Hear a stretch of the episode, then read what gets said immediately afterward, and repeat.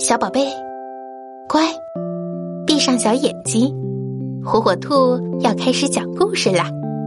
听完我们就乖乖睡觉哟。燧人氏钻木取火下。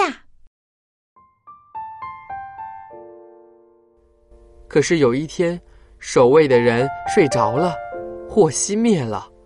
人们又重新陷入了黑暗和寒冷之中。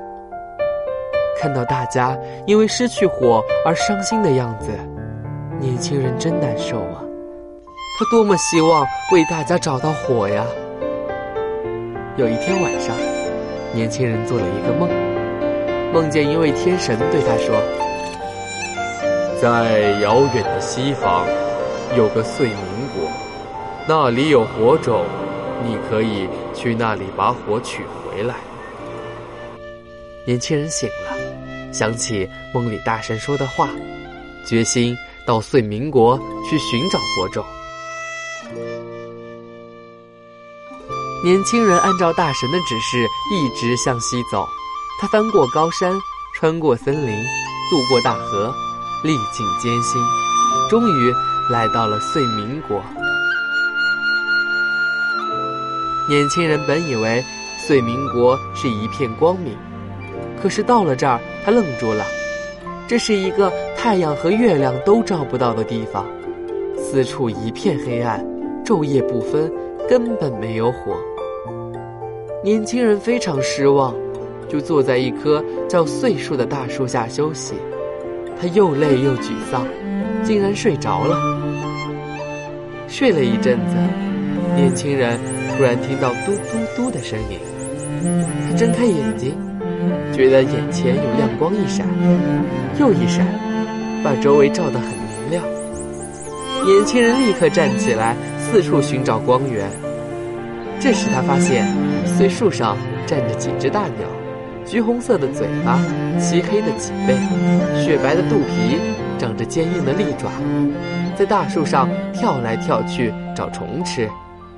不时的用长长的硬喙啄树干，每一啄就发出璀璨的夺目的火光。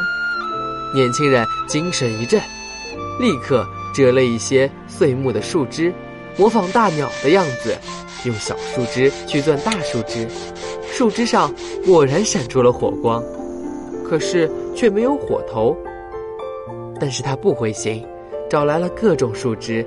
耐心的用每一种方法进行尝试，最后他挑选比较干而坚硬的小树枝，把它磨得尖尖的，攥着粗大的树枝，不停的敲击摩擦，终于树枝上冒烟了，出火了。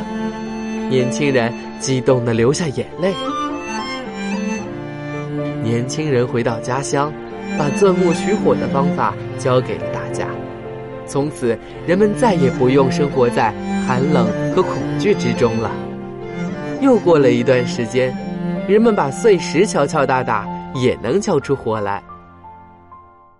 掌握了人工取火的方法，人类从此结束了茹毛饮血的时代。